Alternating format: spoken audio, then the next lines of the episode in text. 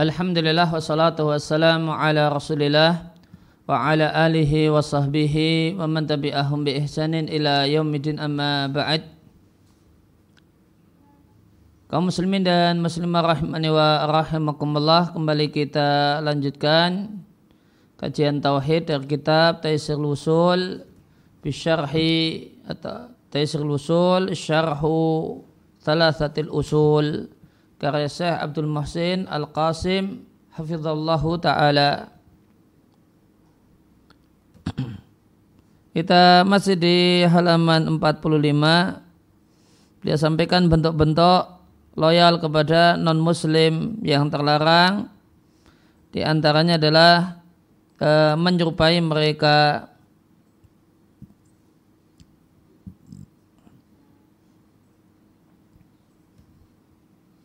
Setelah itu beliau komentari wa tasyabuh bihim, dan menyerupai mereka non muslim dalam tampilan lahiriah itu menyebabkan rasa cinta dan cinta fil batin di dalam hati. Sebagaimana kata Syekhul Islam rahimallahu taala, al-musyabahatu fi dhahiri, ke kemiripan, keserupaan secara lahiriah itu turithu naw'a mawaddatin, itu membuahkan semacam rasa cinta dan cinta, wa mualatin dan loyal atau keperpihakan di dalam hati. Sebagaimana rasa cinta di dalam hati itu menyebabkan ya, al-musyabahata, keserupaan dalam tampilan lahiriah. Dan ini satu hal yang bisa disaksikan oleh indra wa tajribah dan pengalaman. Ya, maka di sini disampaikan kaidah psikologi, ya, jiwa manusia itu memiliki karakter ya, merasakan cinta atau merasa eh, ada kedekatan hati terhadap orang yang memiliki kesamaan. Semisal sama-sama orang Jawa. Di antara pakaian khas orang Jawa belangkon. Kemudian ada orang Jawa dalam keadaan pakai belangkon, itu ketemu dan melihat ada orang pakai belangkon, dan melihat orang pakai belangkon ini saat misalnya di Papua. Di Papua si orang Jawa yang pakai belangkon ini ketemu orang yang tidak dia kenal sama sekali pakai belangkon. Semata-mata ada kesamaan pakai belangkon, tiba-tiba ada kedekatan hati. Ini, ada rasa kedekatan hati. Ini, maka ini menunjukkan sehingga rasa kedekatan hati, rasa akrab, oh ini ya dia dengan saya sama-sama pakai belangkon. Oh, berarti sama-sama orang uh, orang Jawa. Maka dengan sebab semata-mata keserupaan lahiriah timbul kedekatan hati. Maka akhirnya keduanya kenalan dan langsung akrab. Kenapa? Karena adanya keserupaan lahiriah. Sebagaimana rasa cinta itu menyebabkan keserupaan secara lahiriah. Kita jumpai misalnya orang yang ngefans berat dengan artis tertentu. Ya, karena cinta yang demikian besar dengan artis tertentu, maka semua hal yang identik dengan hak artis tersebut ditiru. Maka ini menunjukkan anal mahabbata fil batin turithul musyabahata fil zahir. Kemudian maka orang kafir non-muslim itu disikapi dengan sikap lahiriah tanpa ada kecondongan dan rasa cinta di dalam hati dan menyerupai secara lahiriah. Karena iman yang wajib itu me- mewajibkan memusuhi orang-orang yang menentang Allah dan Rasulnya. Sebagaimana ye, mengharuskan mencintai orang yang mencintai Allah dan Rasulnya.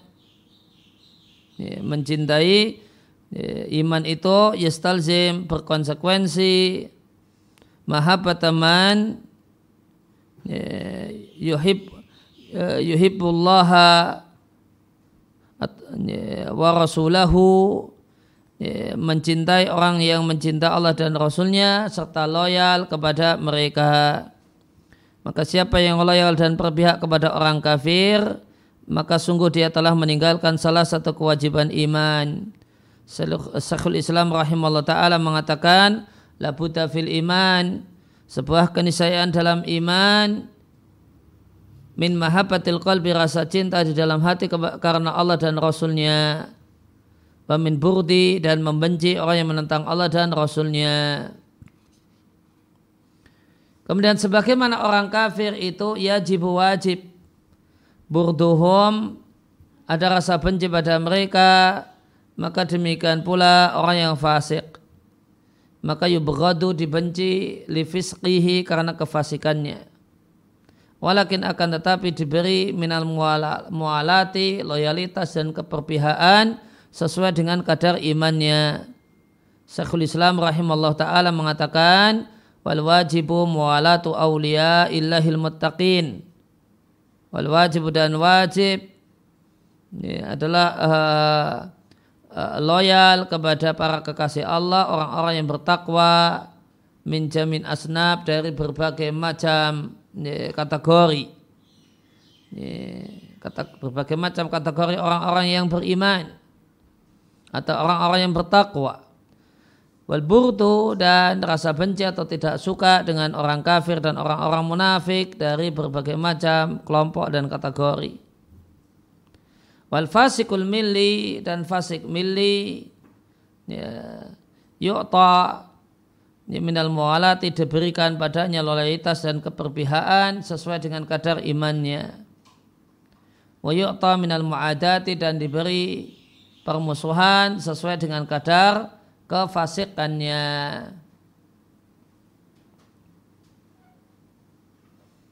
Ya.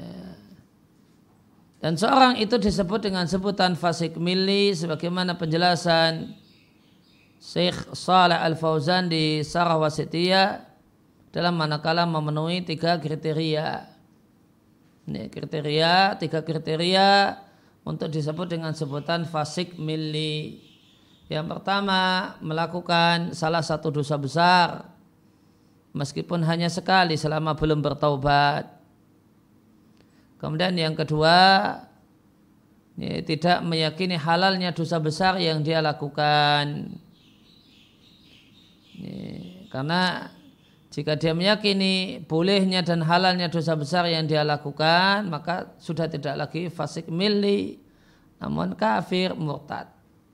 Ya, maka dia melakukan dosa besar, misalnya eh, dusta, misalnya riba, menggunjing atau mencuri, ya, maka poin yang kedua, dia orang tersebut tidak meyakini bolehnya mencuri, berdusta, riba, namun dia merasa kalau itu salah, satu hal yang berdosa. Kemudian yang ketiga, dia tidak melakukan pembatal Islam yang lain. Nah, kalau dia melakukan pembatal Islam yang lain, maka batal Islamnya karena yang lain. Nah, dia mencuri, nah, di sisi lain dia eh, pasang sesaji untuk leluhur, untuk jin yang menguasai daerah ini dan itu, maka dilihat kalau Nah, maka orang ini tidak lagi fasik milli. Betul dia melakukan dosa besar yaitu mencuri, namun di sisi yang lain ternyata dia melakukan pembatal keislaman, maka statusnya dan babnya bukan bab fasik milli.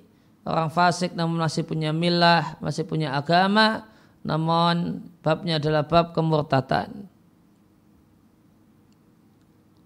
Maka kita lihat bahasanya fasik milli itu mendapatkan loyalitas sesuai dengan kadar imannya, dan ada rasa benci, tidak suka, sesuai dengan kadar kefasikannya, kemaksiatannya, keburukannya dan kejelekannya. Maka sehingga berdasarkan hal ini, maka manusia itu terbagi menjadi tiga macam. Maka ada orang-orang yang beriman, yang saleh, dan baik dalam keimanannya, ya, sebatas yang kita ketahui tidak ada cacat pada dirinya, maka kita cintai ya, secara utuh. Kemudian yang kedua adalah orang kafir, non-muslim, maka tidak kita sukai juga secara utuh. Dan yang ketiga adalah orang yang fasik, ya, boleh jadi fiskul a'mal, fasik perbuatannya karena melakukan dosa besar, ataukah fiskul i'tiqad, fasik keyakinan alias bid'ah dan kesesatan yang tidak sampai membatalkan iman. Maka orang fasik ini dicintai sesuai dengan kadar imannya, kita berpihak padanya sesuai dengan kadar keimanannya, namun dimusuhi sesuai dengan kadar kefasikannya.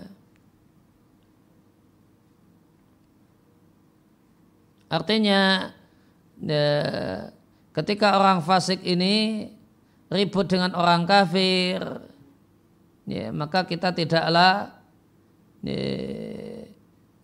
ya, berpihak kepada orang kafir, namun seorang muslim berpihak kepada saudaranya.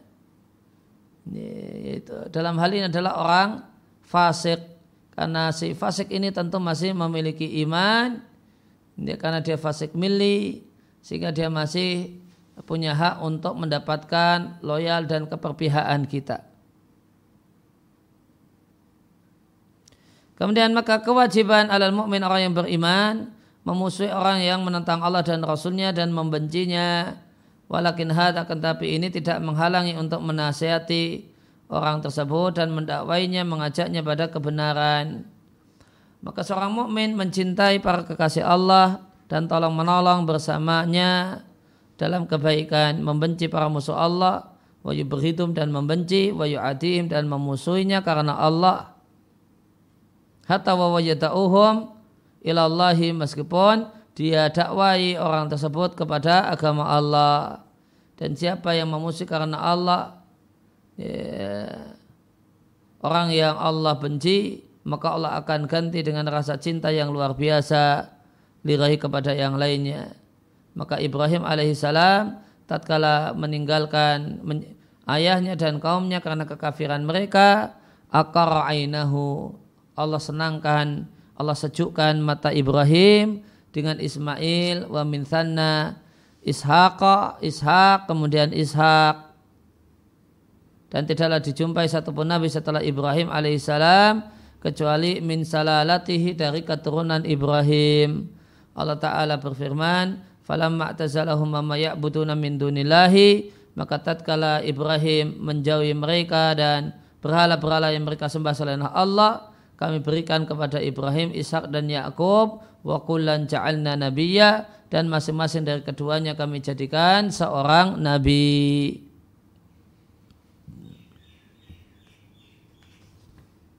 Ya, maka ringkasnya uh, loyalitas kepada Ya, maka poin yang ketiga yang wajib dipelajari, diketahui dan diamalkan adalah uh, al-wala' wal-bara', loyalitas atau cinta dan benci, atau tolak ukur kawan dan lawan. Ya, maka seorang muslim harus tahu bahasanya kawannya adalah setiap muslim.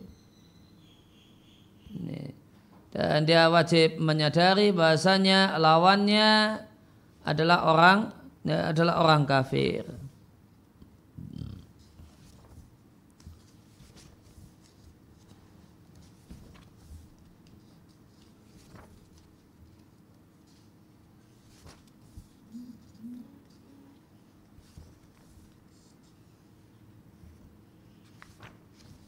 Berkenaan dengan masalah uh, tolak ukur kawan dan lawan ini, saya ingin bacakan syarah Syekh Salah Al-Syekh tentang hal ini.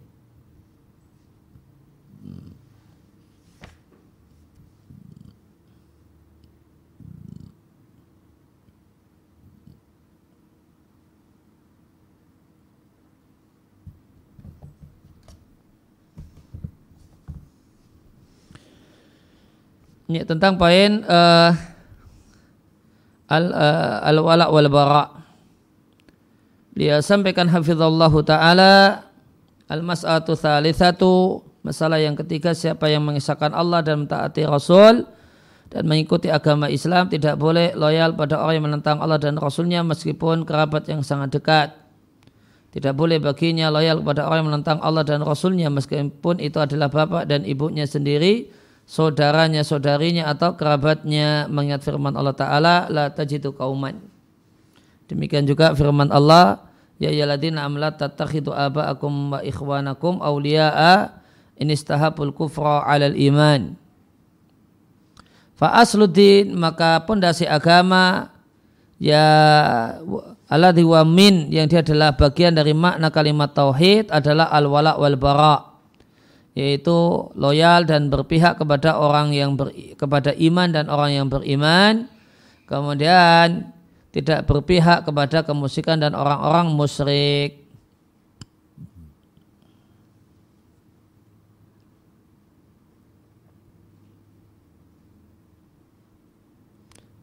Ya, kemudian yang dimaksud dengan al-muwala itu adalah menjadikan ya, or, orang tertentu walian sebagai wali. Diambil kata-kata walayah, dan walayah makna asalnya adalah rasa cinta. Hunalikal walayatu lilil haq, di surat Al-Kahfi ayat yang keempat puluh empat. Artinya ada rasa cinta dan cinta serta pembelaan karena Allah. Maka makna asal muwalat ada rasa cinta dan cinta.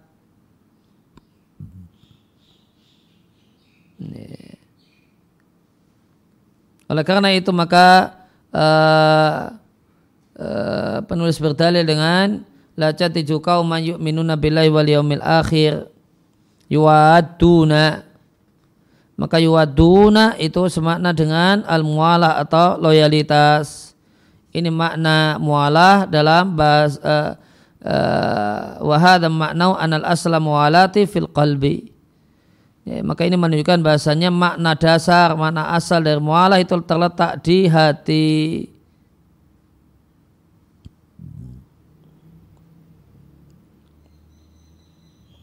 Maka menjadi uh, bagian dari agama, jadi pokok agama, siapa yang masuk ke dalam la ilaha illallah, maka dia akan mencintai kalimat ini dan tauhid yang menjadi kandungannya, kemudian mencintai orang yang bertauhid, membenci kemusyrikan, ya, yang ini membatalkan la ilaha illallah dan orangnya.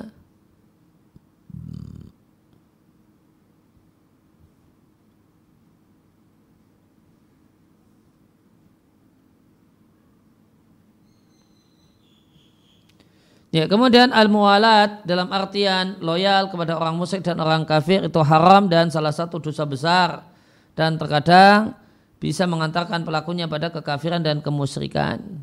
Oleh karena itu, sebagaimana kemarin telah kita bahas, maka loyal kepada orang kafir itu ada dua macam. Ada yang namanya tawalli, kemudian ada yang namanya muwalah. Nah, tawalli itulah yang berkaitan dengan Al-Maidah lima puluh satu. Wa may yatawallahu minkum fa innahu minhum. Siapa yang tawalli di antara kalian kepada mereka orang kafir, maka dia bagian dari mereka. Nah, apa uh, definisi tawalli? Yeah. Maka ya mirip atau serupa dengan yang telah kita baca di Taisir l-usul. Definisinya adalah mahabbatul syirki wa ahli syirki, mahabbatul kufri wa ahlul kufri. Yeah. Rasa cinta kepada kemusyrikan dan orang musyrik, atau rasa cinta pada kekafiran dan orang kafir. Ini yang pertama. Kemudian yang kedua, nusratul kufari ahla ahlil iman qasidan duhurul kufri alal islam. Membela, memberikan pertolongan secara fisik dan militer kepada orang kafir untuk menyerang orang yang beriman. Nah, ini yang tidak di tidak kita jumpai di Taisir al-usul. Ada kait tambahan qasidan duhurul kufri alal islam, dengan maksud dan tujuan karena menginginkan menangnya kekafiran, eh, dibanding, eh, mening, unggulnya kekafiran di atas Islam.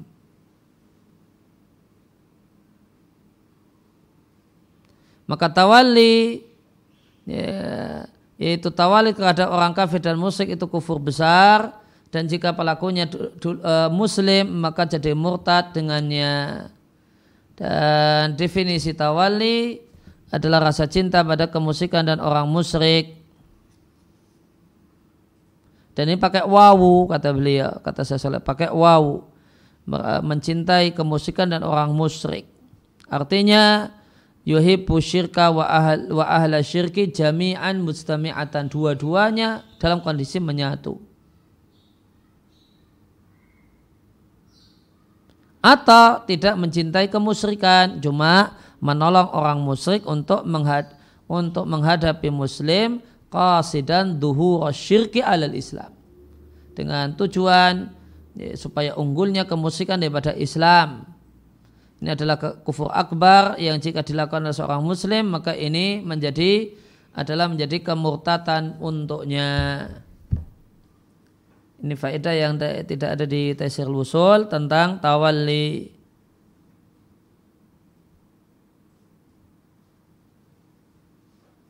Maka dari Syekh Salah Al-Syekh, tawalli itu ada dua dua saja. Yang pertama adalah mencintai kemusikan dan orang musik, dan ini jadi satu kesatuan pakai wawu, satu paket gitu. Jadi mencintai orang musik karena cinta kepada kemusyrikannya. Mencintai orang kafir karena cinta kepada kekafirannya, menganggap kekafirannya satu hal yang bagus, satu hal yang uh, luhur, satu hal yang mulia gitu. Ya, maka mencintai para uh, apa, para penyembah Nyiro Kidul karena beranggapan bahasanya menyembah Nyiro Kidul itu satu ya, satu hal yang luhur, satu hal yang mulia gitu. Nah, kemudian kalau di Taisir Usul kemarin kita baca yang kedua, ketiga dan keempat ya.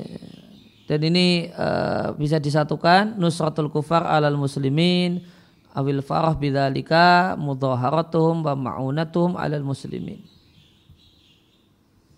Nah, namun uh, uh, namun berdasarkan penjelasan Syekh Salah Al-Syekh ini nusratul kufar alal mu'minin mudhaharatum wa mu'anatum alal muslimin ini perlu kait, ya, perlu kriteria ya, yang lebih spesifik ya, yaitu qasidan duhur uh, dural kufri alal Islam, qasidan duhur syirki alal Islam.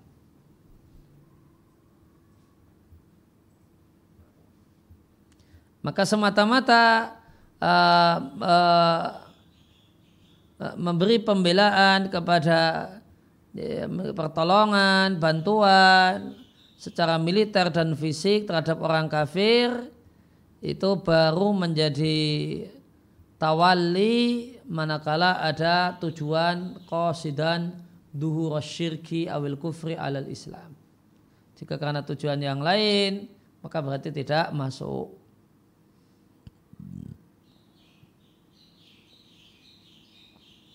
Ya, tujuan yang lain ini orang musyrik, orang kafir ini menyerang muslim yang zalim, menyerang muslim, muslim yang zalim, maka tujuan kita bantu untuk menahan dan mencegah kezaliman si muslim, bukan karena menginginkan menangnya Islam atas Islam, menangnya kekafiran dan kemusyrikan terhadap uh, di atas Islam, tidak demikian, namun tujuannya untuk itu. Maka kalau tujuan demikian berarti berdasarkan uh, ya, penjelasan yang kita bacakan ini tidak termasuk.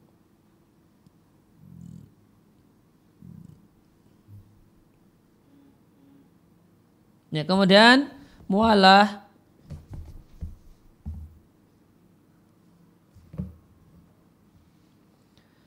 al-qismu tsani al-mu'alatu, mualah yang haram. Ya, bagian dari uh, adalah uh, bagian dari cinta kepada orang musyrik dan orang kafir, ya, cintanya pada orangnya. Namun karena dunia, karena kekerabatan dan semacam itu, dhabituhu tolak ukurnya mencintai orang musyrik atau orang kafir karena dunia. Dan ingat, wala yakunu ma'aha nusratun, tidak ada bersamanya pembelaan.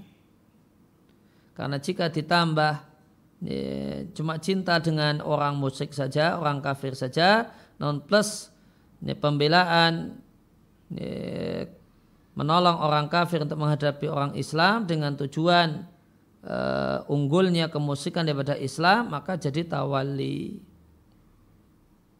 Namun jika cinta kepada orangnya saja, orang musyrik dan orang kafir karena dunia, maka namanya ini ada padanya mualatu, loyalitas yang haram. Ini, dan ini karena ini karena dunia, maka hukumnya haram dan maksiat bukan kekafiran. Ini yang masuk dalam Al-Mumtahanah ayat atau Mumtahinah ayat Al-Mumtahanah ayat yang pertama. Dan ini sebagaimana kasus Hatib bin Abi Balta'ah.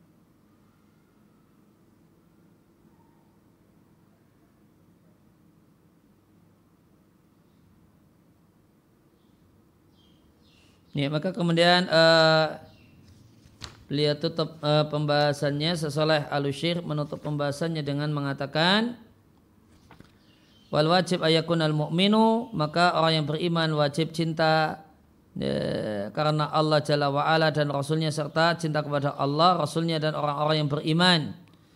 Dan tidak ada dalam hatinya rasa cinta mawaddah kepada orang kafir meskipun karena faktor dunia. Maka jika dia berinteraksi dengan orang musyrik atau orang kafir dalam perkara dunia, maka itu hanyalah interaksi lahiriah tanpa kecondongan hati, tanpa cinta hati.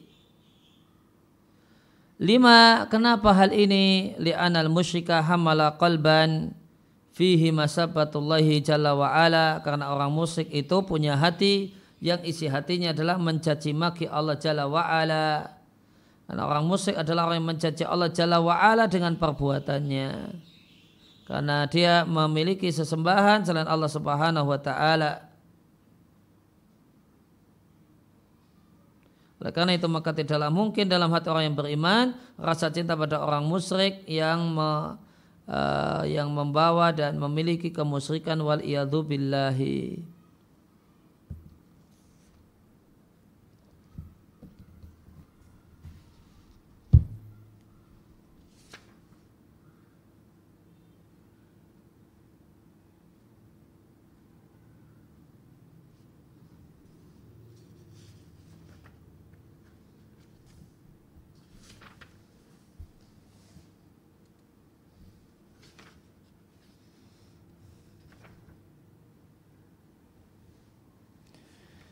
Kemudian uh, keterangan tambahan ingin saya bacakan berkenaan dengan halaman empat puluh dua, perkataan Ibnu Taimiyah di Majmu' Fatawa jilid yang ketujuh.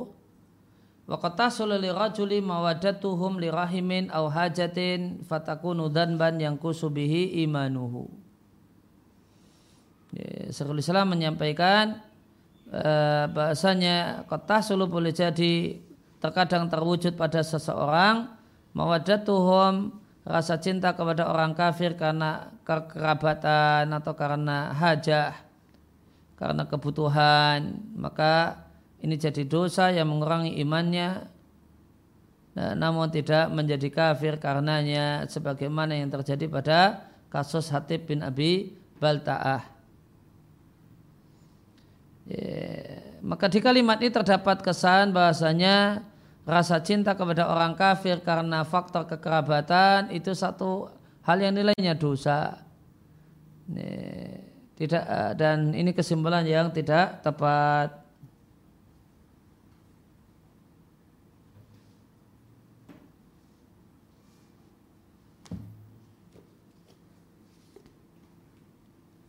Di antara keterangan yang terkait dalam dengan hal ini uh, kita jumpai misalnya di buku Nasihatil Nisa karya putrinya Syekh Mukbil, Ummu Abdillah binti Syekh Mukbil, di pembahasan tentang uh, menyambung menjalin hubungan dengan kerabat yang kafir.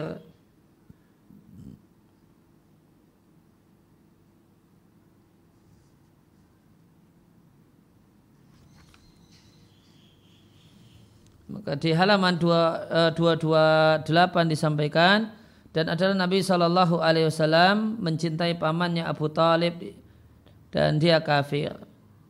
Fihi, dan tentang rasa cinta kepada Abu Talib inilah turun firman Allah Ta'ala di surat Al-Qasas lima puluh enam, innaka la tahdi man ahbabta, engkau tidaklah bisa memberikan petunjuk kepada orang yang engkau cintai.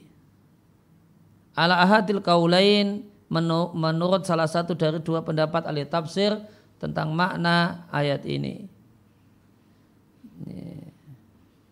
Maka ada dua pendapat ahli tafsir untuk makna man ahbabta. Makna yang pertama adalah Nabi itu mencintai personnya Abu Thalib. Pendapat yang kedua,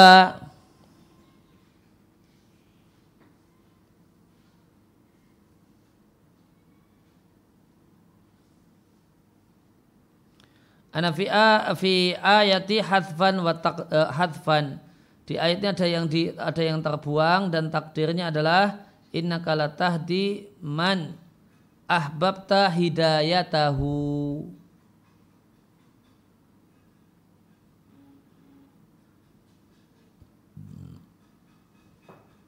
Maka ada dari dua uh, dari dua tafsiran ini penulis Nasihatil Nisa menguatkan pendapat yang pertama. Bahasanya man ahbabta adalah ya, orang yang personnya engkau cintai. Kenapa beliau memilih uh, tafsir tersebut? Wal aslu adamul hadfi.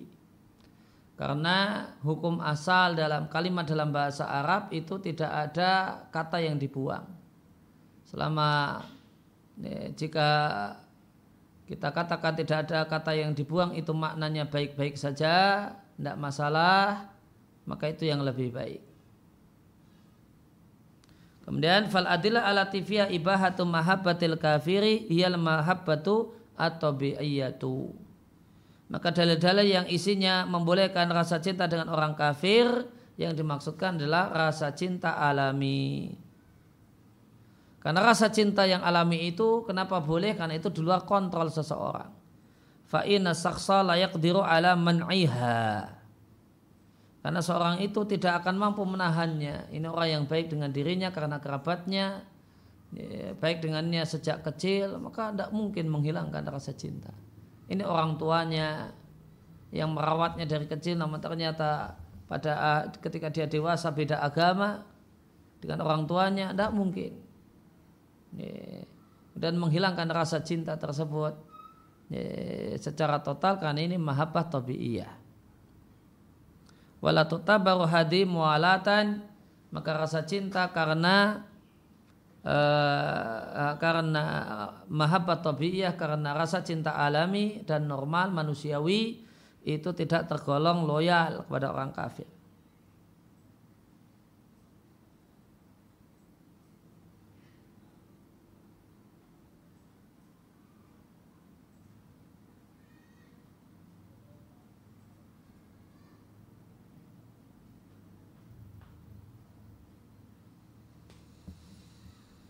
Sehingga rasa cinta karena rahim, karena kekerabatan, karena dia adalah orang tua, ini jika murni semata-mata rasa cinta yang tabi'iyah, maka itu tidak eh, tidaklah bernilai dosa. Sehingga perkataan eh, Syekhul Islam, wa qad tahsulu lirajuli mawaddatuhum lirahimin au hajatin, ya, maka kata-kata beliau li rahimin itu perlu dirinci. supaya selaras dengan dalil yang lain semacam Al-Qasas lima puluh enam yang tadi kita bacakan tafsir dan penjelasannya. Dan ini ter- terlebih lagi uh, uh, beliau kaitkan dengan beliau katakan kama hasola min Hatib bin Abi Balta'ah. Wallahu a'lam kama hasola min Hatib bin Abi Balta'ah ini manakala mawadah tadi lihajatin. Ini karena yang dilakukan oleh Hatib bin Abi Balta'ah itu adalah ini, mawadah karena hajat. Ini, di, uh, Hatib bin Abi Balta'ah itu berkirim surat kepada orang-orang musyrik penduduk Mekah. Ya, bahasanya Nabi punya rencana untuk menyerang Mekah. Itu tujuannya adalah karena hajat. Ya, beliau sampaikan bahasanya semua muhajirin punya kerabat di Mekah yang masih menyelamatkan hartanya yang ditinggal saat hijrah. Ya, kecuali saya, saya tidak punya. Oleh karena itu saya mau uh, punya hajat, memberikan jasa informasi ya, yang dengan ini saya harapkan mereka tetap menyelamatkan aset-aset saya karena saya punya jasa kepada mereka. Ini berkenaan dengan hajah.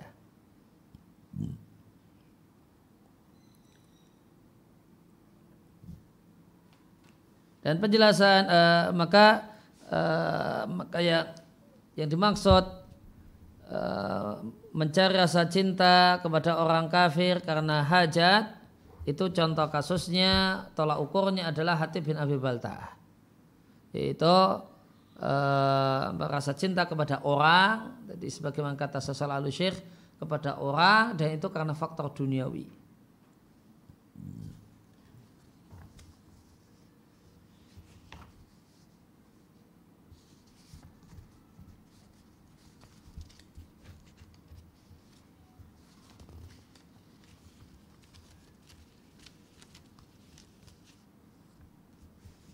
Dan penjelasan uh, di Nasihatil Nisa itu sama persis dengan uh, penjelasan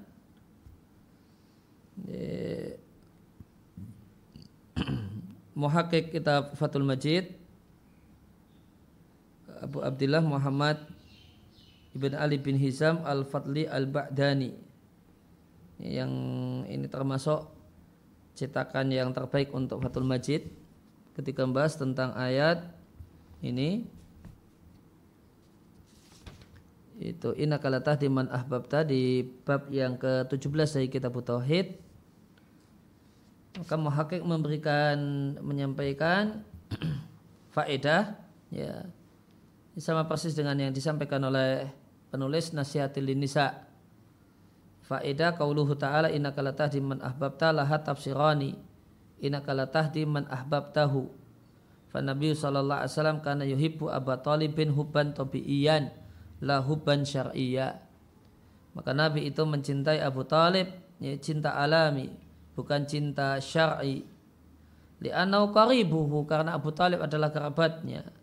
Wa ahatahu dan orang yang membelanya, menolongnya dan melindunginya. Fa hadza hubbun tabi'iyan, maka ini rasa cinta yang alami terhadap uh, orang kafir. La yadurul insana dzalika, maka hal itu tidaklah membahayakan. Yang kedua, innaka la tahdi man ahbabta hidayatahu. Fakana Rasulullah sallallahu alaihi wasallam yuhibbu hidayata Abi Thalib lil Islami. Beliau menginginkan dan menyukai, menginginkan Abu Thalib mendapatkan hidayah memeluk Islam.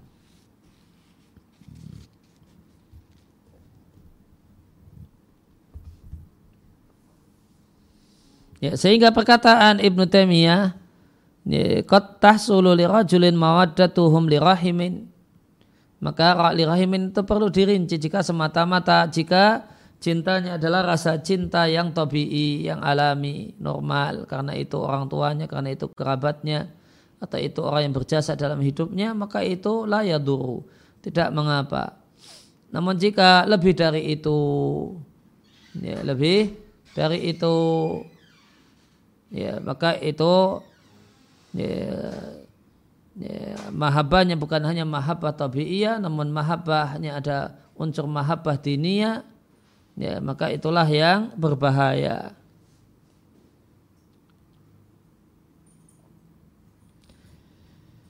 Kemudian eh, eh, poin tambahan yang ketiga adalah dari sisi terjemah.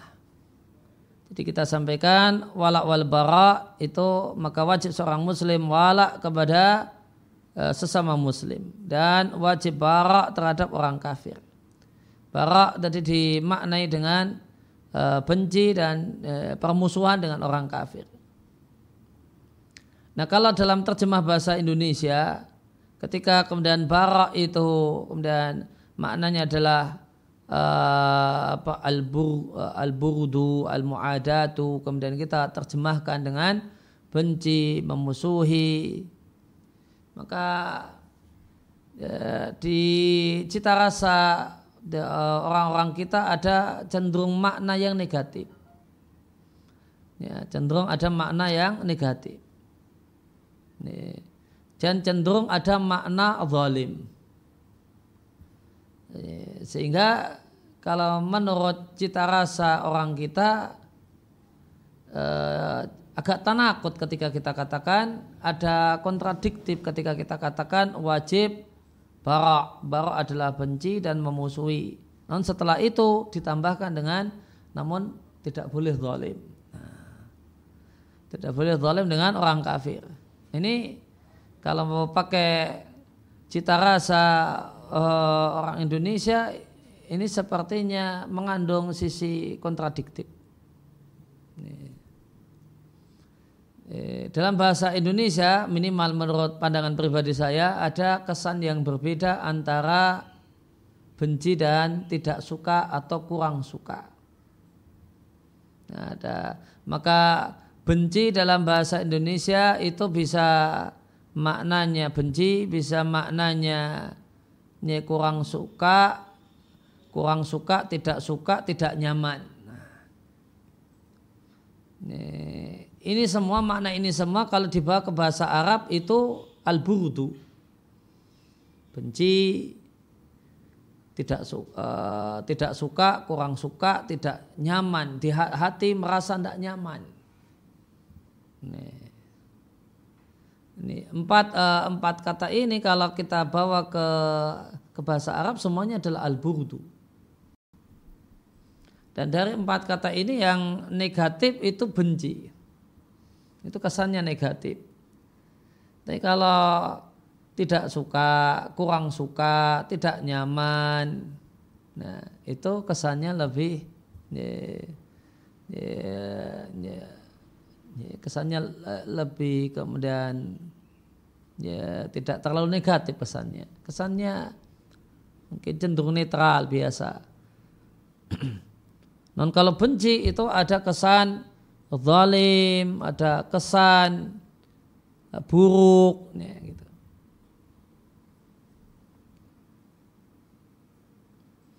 Sehingga al-burdu atau al-mu'adatu yang ada, yang merupakan makna dari al-bara', ya, itu wallahu ta'ala a'lam. Padahal realitanya dalam syariat kita al-bara' ini tidak berarti ketemu orang kafir kemudian langsung ninju orangnya atau meludahi wajahnya atau mencaci maki orangnya, gitu.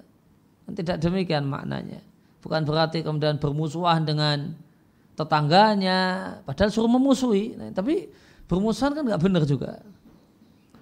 Nih, bukan berarti suruh memusuhi bapak ibunya yang kafir, bukan berarti kemudian uh, bermusuhan.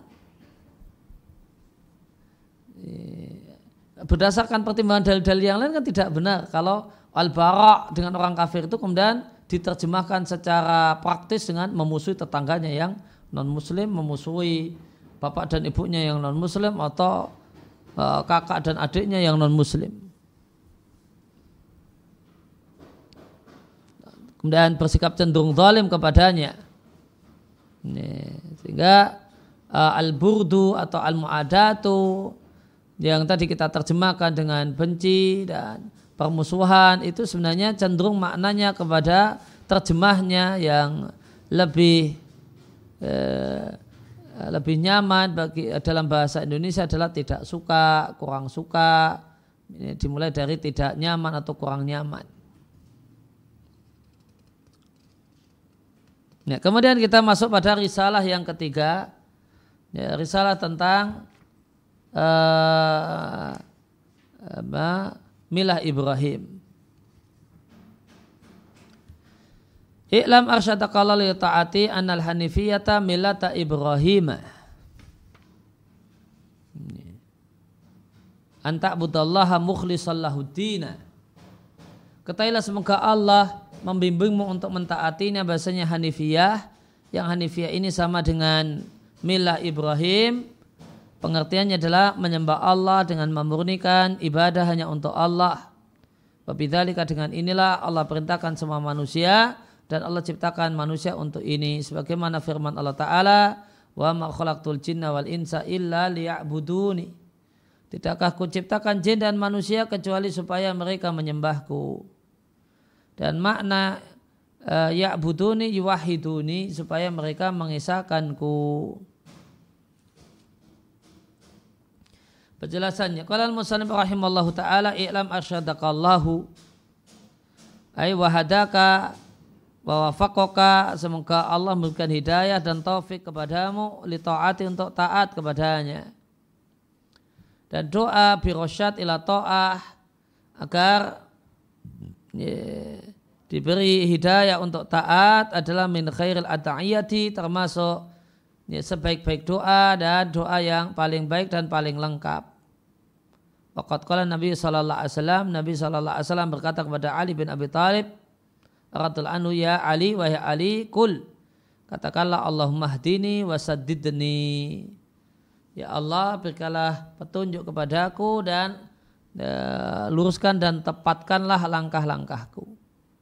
Dan Nabi katakan wadhkur bil huda, ketika engkau menyebutkan ihdini, ingatlah dengan al huda, hidayataka at-tariqa, hidayah menuju jalan.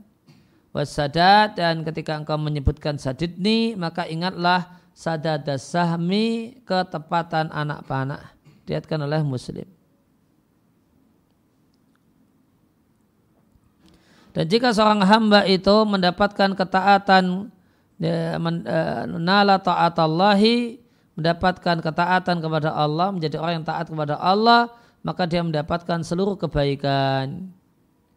Walakin akan tapi uh, walikai, dan supaya engkau mendapatkan kebaikan, ketahuilah bahasanya hanifiyah. Hanifiyah adalah mengisahkan Allah dalam ibadah. Dengan anda menyembah Allah semata, dengan memurnikan uh, ibadah hanya untuk Allah. Tidak anda berikan bentuk ibadah apapun kecuali kepada Allah semata.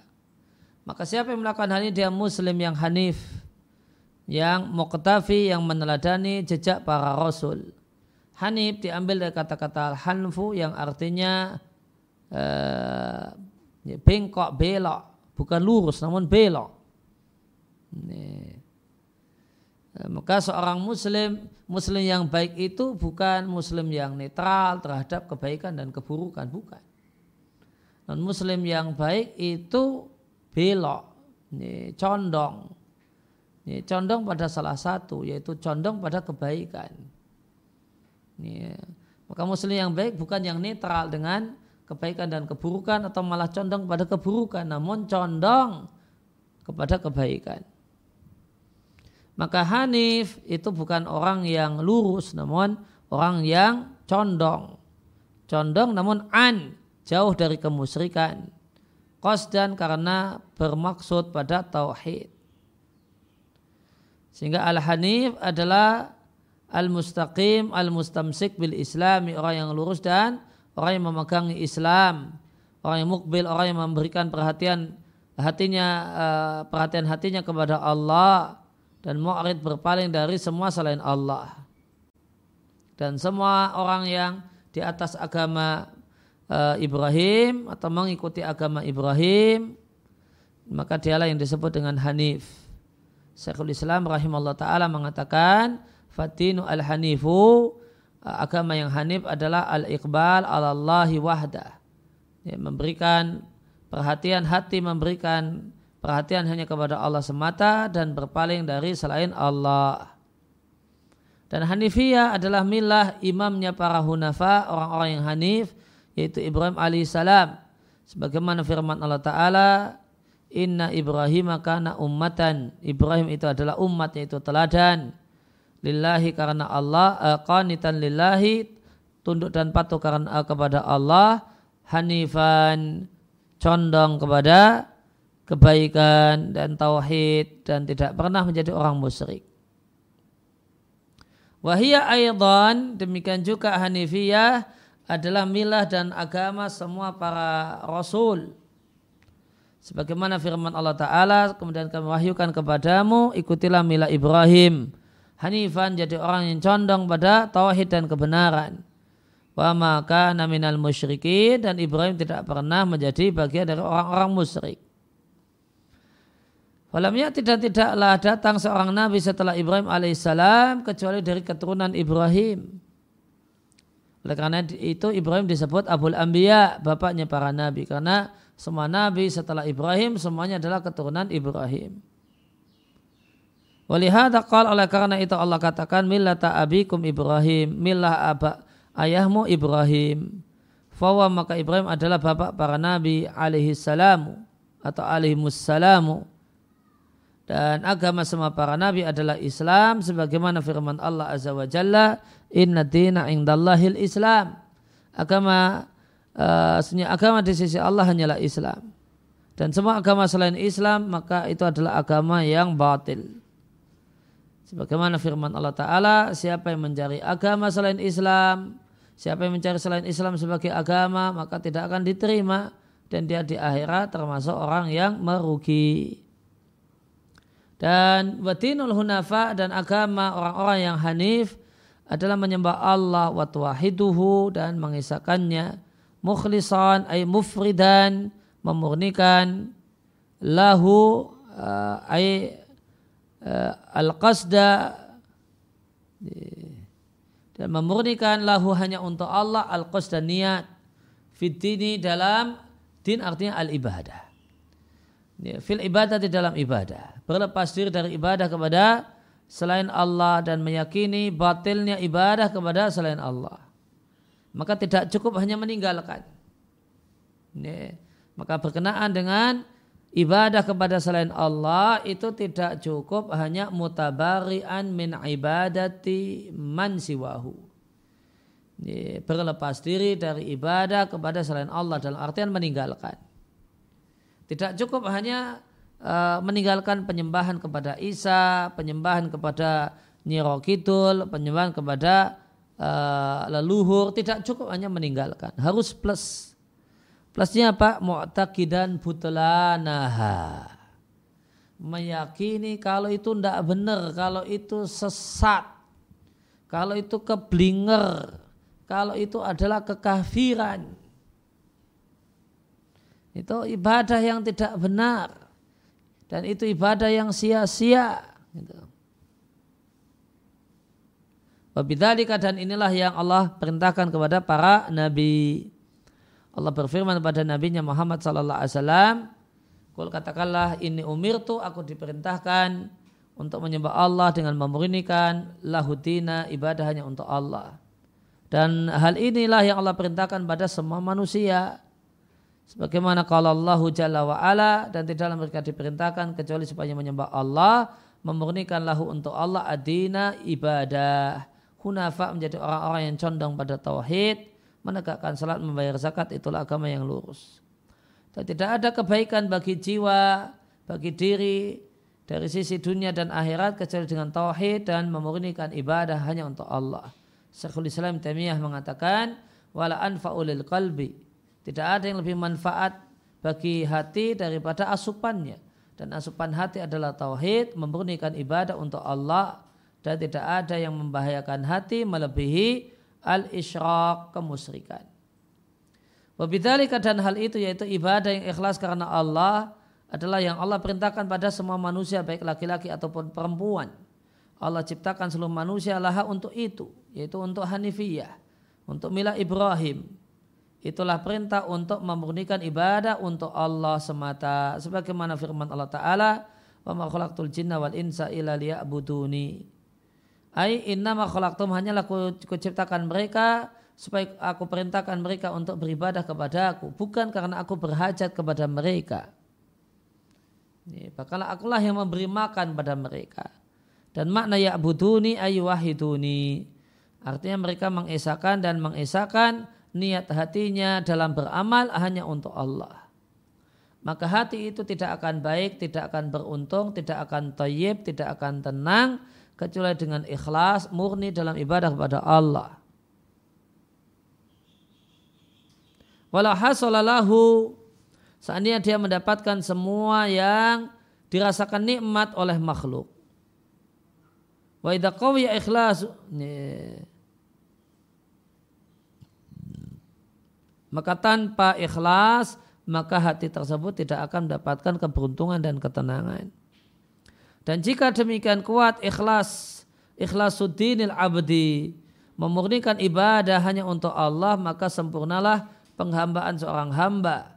Wastirna'uhu anil khalqi, sehingga dia tidak membutuhkan makhluk. Dan ibadah kepada Allah itu caranya dengan mentaati Allah dan taat pada Rasulnya. Syekhul Islam rahimahullah ta'ala mengatakan, waman tadabbara ahwal al-alam, dan siapa yang merenungkan keadaan jagat raya, wajada, maka dia akan jumpai dan dia akan yakin, kula solahin fil ardi, semua kebaikan di muka bumi itu sebabnya karena mengisahkan Allah dan beribadah kepada Allah, taat kepada Rasulnya. Semua kejelekan di jagat raya, semua kerusuhan, bala, kemudian uh, pacakli, wataslitul adu, dan dikuasai oleh musuh dan yang lainnya. Sebabnya adalah karena menyelisih sang Rasul Sallallahu Alaihi Wasallam dan dakwah atau doa dan ibadah kepada selain Allah. Maka siapa yang merenungkan hal ini, hak tadabburih, hak tadabburih, dengan betul-betul direnungkan, maka dia akan jumpai bahasanya realitanya adalah seperti itu, baik itu khusus untuk dirinya, demikian juga untuk orang lain secara umum ataupun secara global keseluruhannya, ataukah secara khusus untuk person-person tertentu. Wala yastarni al-qalbu, dan hati tidak akan pernah merasa cukup dari makhluk, illa kecuali setelah Allah lah menjadi pelindungnya, sehingga dia tidak menyembah kecuali hanya kepada Allah, dan tidak minta tolong kecuali kepada Allah, dan tidak tawakal illa alaih kecuali kepada Allah.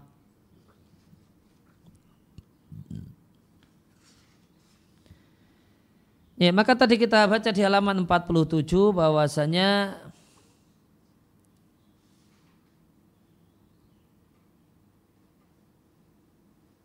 ya, Hanifiyah itu milah Ibrahim dan milah atau din semua para rasul.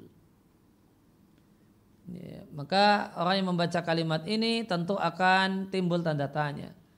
Jika Hanifiyah yang makna asli maknanya adalah tauhid, ibadah murni hanya untuk Allah, itu adalah agama para nabi dan para rasul, kenapa di sini disebutkan secara khusus sebagai milah Ibrahim?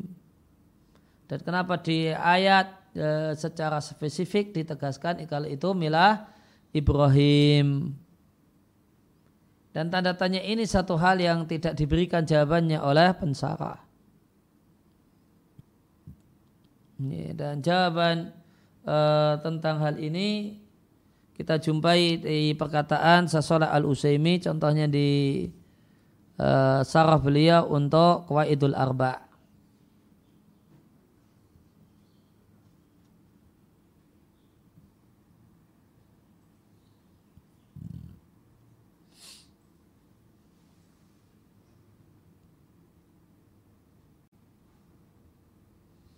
Maka Syekh Salah Al-Utsaimin di sarah Qawaidul Arba mengatakan Hanifiyah adalah milah semua para nabi, tidak khusus hanya milah Ibrahim. Lantas kenapa e, disebut milah Ibrahim dalam perkataan penulis Qawaidul Arba, demikian juga Syaikh Al-Utsaimin? Ya, maka jawabannya adalah taba'an liwuku'i hakadalik fil Qur'an, karena di Al-Quran seperti itu. Hanifiyah disebut sebagai Mila Ibrahim. Nah, kenapa Al-Quran mengatakan bahasanya Tauhid itu Mila Ibrahim? Wa mujibu nisbati ha ilaihi. Mila Ibrahim atau Hanifiyah itu uh, dinisbatkan sebagai Mila Ibrahim karena dua pertimbangan.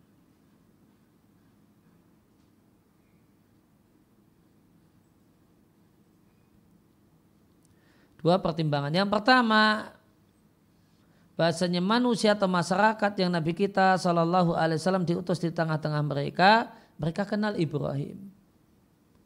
Mereka menisbatkan diri sebagai pengikut Ibrahim. Dan mereka menilai Ibrahim adalah nenek moyang mereka.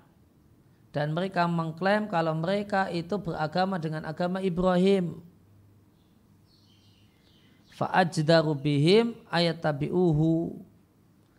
Maka dengan disampaikannya apa itu Mila Ibrahim, maka kita Al-Quran ingin menyatakan bahasanya kalian wahai para orang-orang yang mengaku sebagai pengikut Ibrahim dan beragama dengan agama Ibrahim, maka marilah beragama dengan agama Ibrahim secara benar.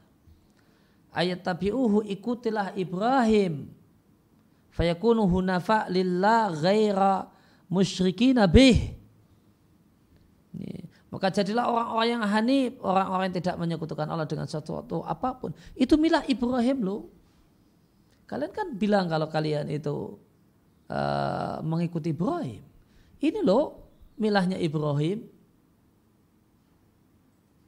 Fahasunat idhofatuha, maka satu hal yang bagus, ya, tauhid atau Hanifiyah dinisbatkan sebagai Mila Ibrahim dan bukan Nabi yang lainnya. Jadi faktornya adalah karena faktor dakwah. Ini mau mendakwai orang-orang yang mengklaim sebagai pengikut Ibrahim. Maka tauhid itu ditegas-tegaskan kalau tauhid itulah agama Ibrahim.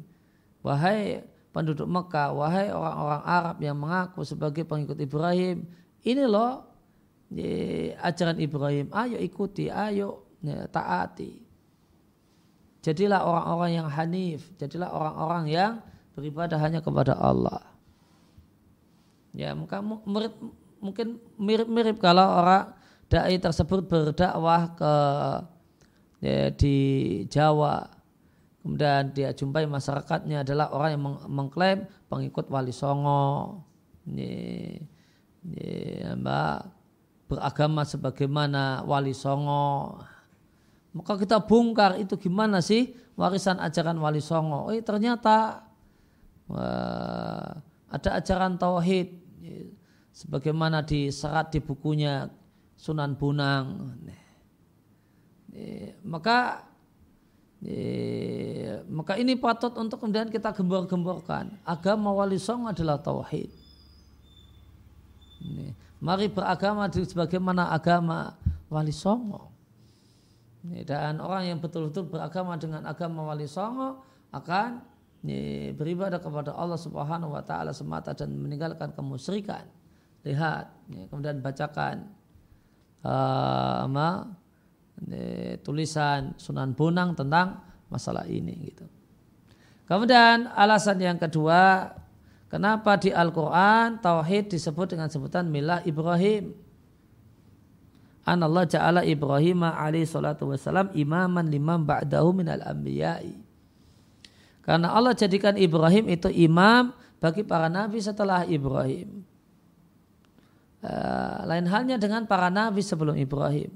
Tidak ada satupun dari mereka yang Allah jadikan sebagai imam bagi para nabi setelahnya. Nih.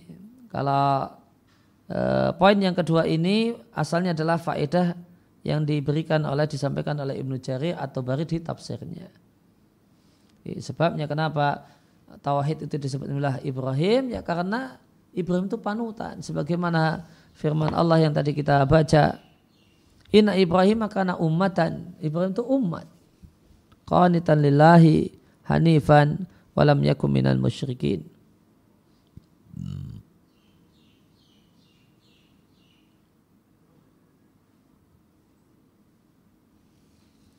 Kemudian ada uh, itu itu alasan uh, kenapa di Al-Quran, kenapa uh, kenapa tauhid disebut oleh penulis sebagai milah Ibrahim, jawabannya karena mengikuti Quran.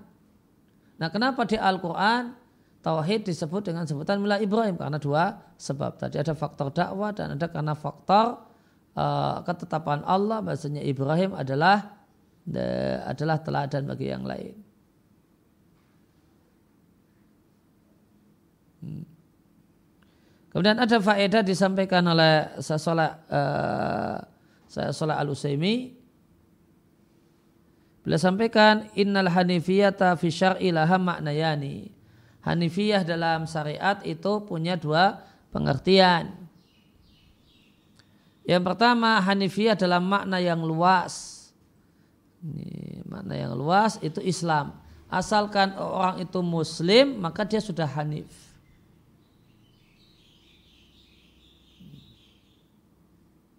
Maka hanif dalam makna yang luas itu sinonim untuk muslim.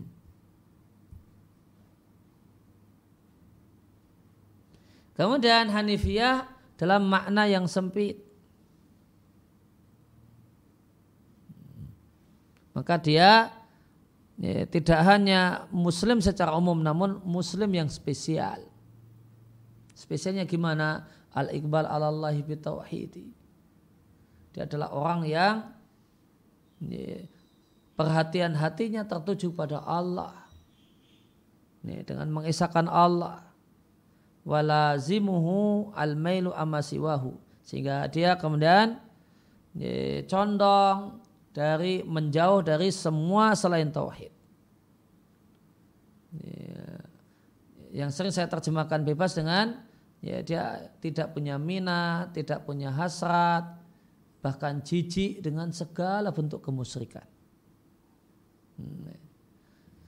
Maka eh, hanifiyah dalam makna hanif, dalam makna yang sempit, dalam makna yang spesial, adalah orang yang eh, respeknya, minatnya, perhatiannya, orientasi pikirannya, hatinya adalah serba tauhid.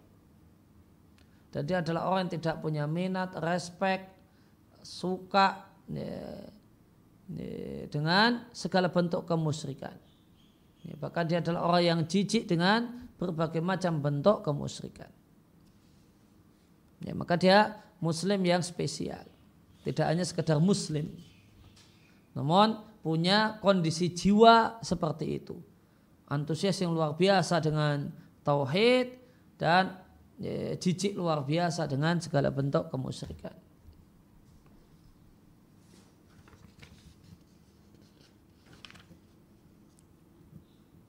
Ya, kemudian selanjutnya kita kembali ke Taisir l-usul. Qala al-musannif rahimallahu ta'ala wa a'dhamu ma amara Allah bi tauhid. Dan perintah Allah yang paling agung adalah tauhid, wa ifradullah bil ibadati. Dan tauhid adalah mengesahkan Allah dalam ibadah. Penjelasannya, perintah Allah yang paling agung dalam Al-Quran dan perintah paling agung yang diberikan oleh para rasul kepada umatnya adalah tauhid, yaitu memurnikan ibadah untuk Allah semata. Dan tauhid adalah kewajiban yang paling agung yang Allah wajibkan kepada para hamba untuk diilmui dan diamalkan. Karena tauhidlah diutus para rasul, diturunkanlah berbagai kitab suci. Bihi dengan sebab tauhid terhapuslah dosa. Ya, ada kemudian seorang itu berhak masuk uh, surga. Dengan tauhid orang itu selamat dari neraka. Dan barang siapa yang lam yamtathil, tidak mentaati perkara yang agung ini, maka semua amalnya tidak diterima oleh Allah Subhanahu wa taala. Waqadimna ila ma amilu min amalin faja'alnahu haba'an manthura. Maka kami sengaja datangi amal yang mereka lakukan, lalu kami jadikan dia debu yang bertaburan. Dan karena urgensi tauhid, ja'a al-Quran kulluhu, maka Al-Quran seluruhnya mengandung tauhid. Sebagaimana penjelasan Ibnu Al-Qayyim rahimallahu ta'ala di Madarijus Salikin. Maka mayoritas surat-surat Al-Quran, bahkan semua surat dalam Al-Quran mengandung dua jenis tauhid. Bal naqulu Bahkan kami katakan secara global, inna kulla ayatin fil Qur'an, semua ayat dalam Al-Qur'an itu mengandung tauhid. Syahidatun bihi, mempersaksikan tauhid dan mendakwahkan tauhid. Karena Al-Qur'an boleh jadi berita. Nah, beritanya boleh jadi berita tentang Allah, nama, sifat dan perbuatan Allah. Maka ini namanya tauhid ilmi al-khubari. Tauhid ilmi al-khubari itu nama lainnya adalah rububiyah dan al-asma wa sifat. Wa imma, dan boleh jadi isi Al-Quran yang kedua adalah perintah. Dan perintah untuk beribadah kepada Allah semata, tidak menyekutukan Allah, dan melepas segala makhluk yang disembah selain Allah. Maka ini tauhid iradi tolabi. Tauhid iradi tolabi sama dengan tauhid uluhiyah. Boleh jadi perintah dan larangan, wa ilzam, dan mengharuskan taat kepada Allah, mentaati Allah dalam larangannya dan perintahnya. Maka ini hak tauhid dan penyempurna tauhid.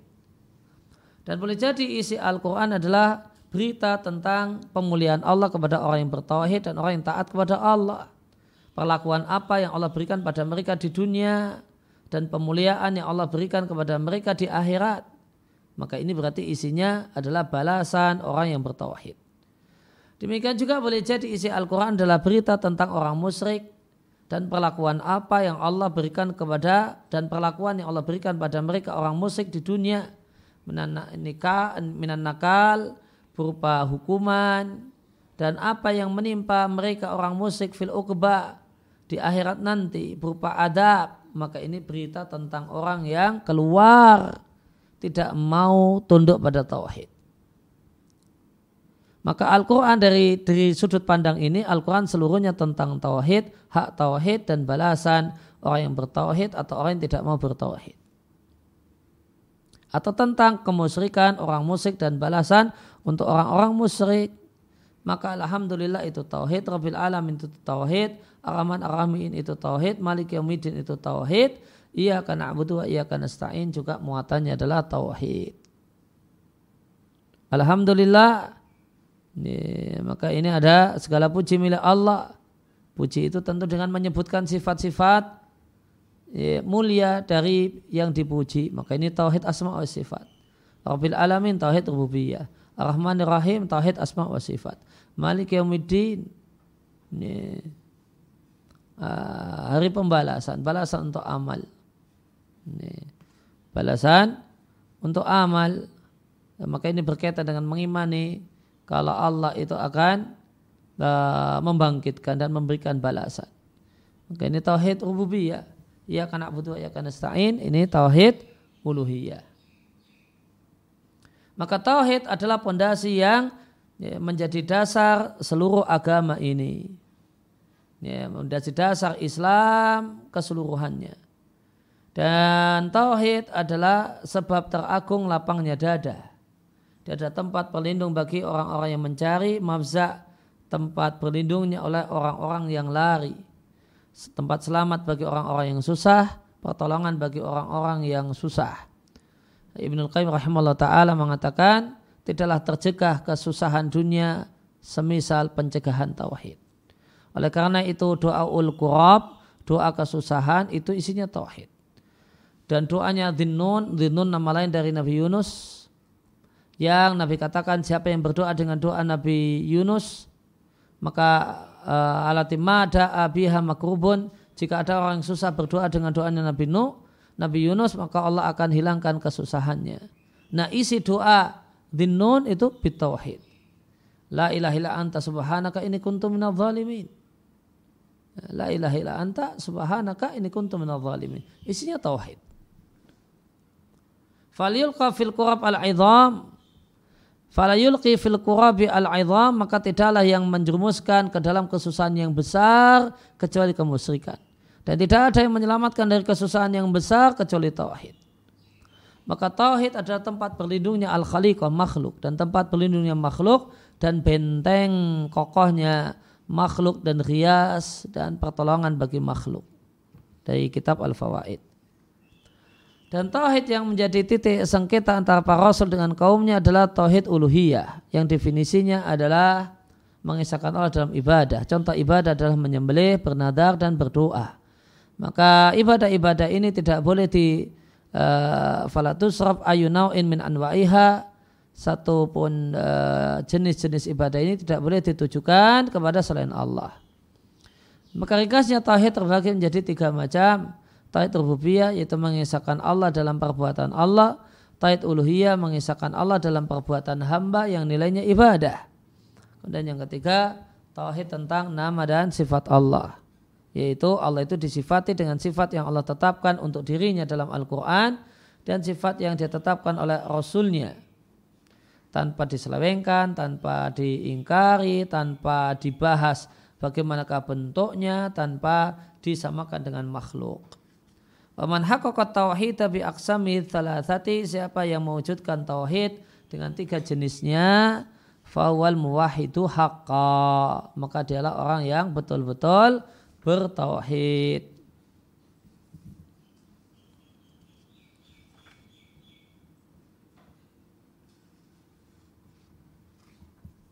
Ya, demikian yang kita kaji, kita baca, kita telaah dalam kesempatan sore hari ini. Wassallallahu ala nabiyina Muhammadin wa ala alihi washabihi wasallam wa ruda'ana alhamdulillahi rabbil alamin. Ada berapa?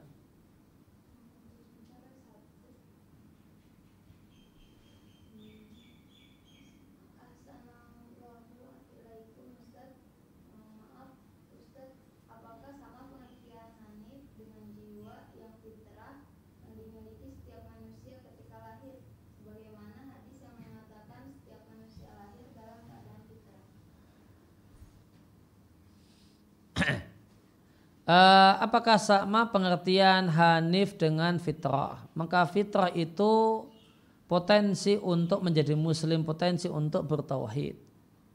Sedangkan hanif itu adalah betul-betul bertauhid.